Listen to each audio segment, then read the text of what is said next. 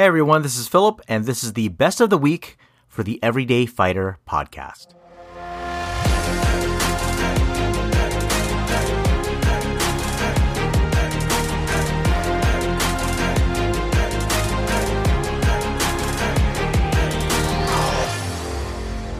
For our egos, there's probably nothing better uh, than to get squashed, get you know beat by these people because and, and i think quite truthfully that's probably helped with my own crap and my own stuff too is just you know uh getting uh you know getting that ego squashed and coming back and doing it again and doing it again and doing it again and now i mean that's really where confidence is developed i think in a human being overall you know being unsuccessful but determining that you're going to keep persevering through whatever the struggle is. And, and I, I, like I said, I've just never, I have never come across something that is so analogous to that, like jujitsu.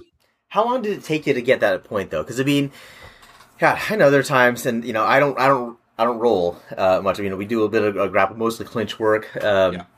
But you know, I definitely know the feeling of getting my ass beat yep. in one way or another. Yep. And I couldn't even put my finger on when I kind of, you know, uh, you know, got over the hump. But you talk about that. Uh, you know, you mentioned it a, a, few times now. Is this you just the the success comes when you show up.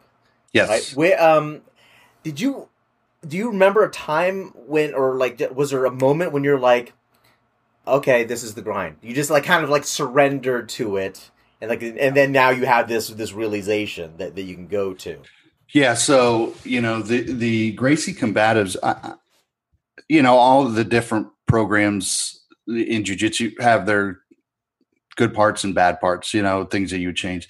I think one of the things that gracie uh, gracie's do so well is they they really simplify a lot of it. Uh, and then our particular gym they really don't want you rolling an open mat. I think it's about maybe about six to eight months is what they say. It just as a not a not a rule, but a generally speaking, I think that to answer your question, it was when I I walked through the the door on a Saturday morning because we have open mat Saturday morning from roughly nine or uh, ten to eleven thirty, and so the first time I ever walked into that, uh, you know, I was going, oh geez, I've I, I'm not a, I never wrestled or anything, so I didn't know.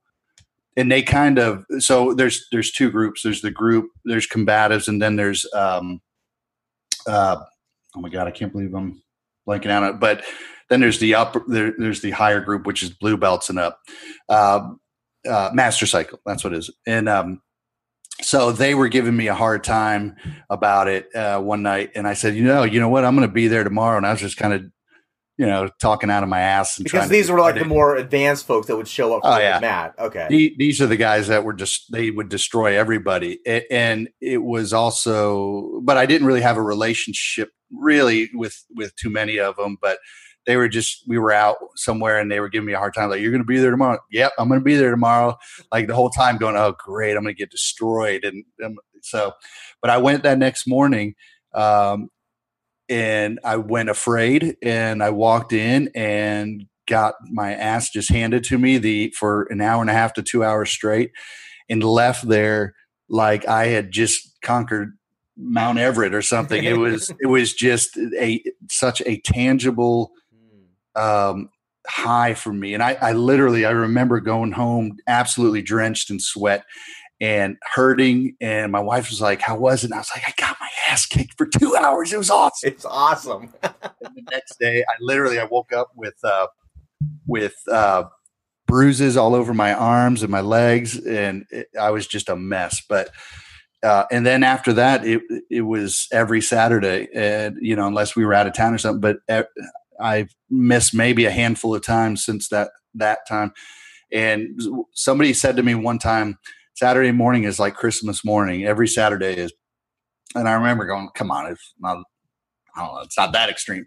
But I know exactly what he's talking about now because it is. It, there's a level of excitement. There's a there's there's a little bit of an anxiety, but you know we go in and you know you chit chat and you stretch and then it's on and you put your mouthpiece in and clinch down on it and you know human chess. Here we go.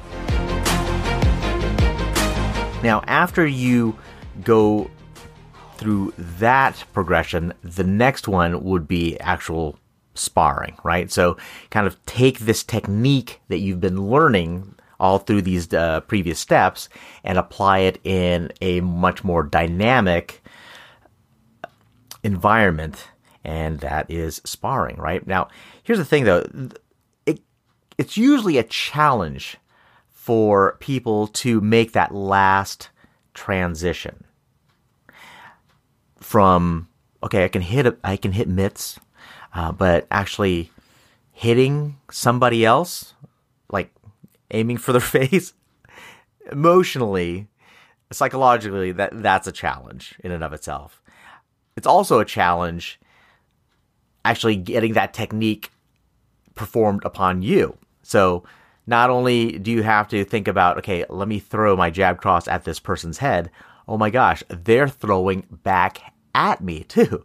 So it's it's almost exponential in terms of the difference um, as far as uh, the the progressions go. So if you think of like kind of like a hockey stick of difficulty, that transition from kind of moving from mitts to live sparring is a really big challenge for a lot of people. And um, one of the reasons for that is because they're still focused on just doing the technique itself.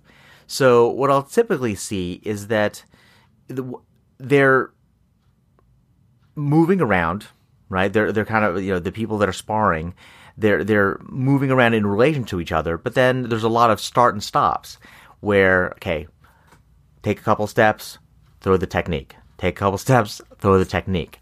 And you know, they're trying to apply all the things that they've learned in those same kind of static modalities to this other environment. And they're just focused solely on the technique. And that's the challenge really, is that they're thinking too much about performing the, the techniques what helped me in making that transition was that I realized that focusing solely on the techniques wasn't going to get me where I wanted to go. And I had to actually look at what the whole point of all of this was in the first place. I wasn't in class to learn the technique itself. I was in class to learn how to be safe, to learn how to fight, to learn how to move my body in a way that would be useful if I had to defend myself. Okay. So once I got that, it made things much, much easier. I, I, focused less on the technique and focused more so on safety and movement, right? Being good at that and once I got that down, that particular technique that we're learning is just now inserted in as a kind of a, a, a secondary goal, or that particular goal helps me get to my overall goal, which is safety and self defense and, and movement.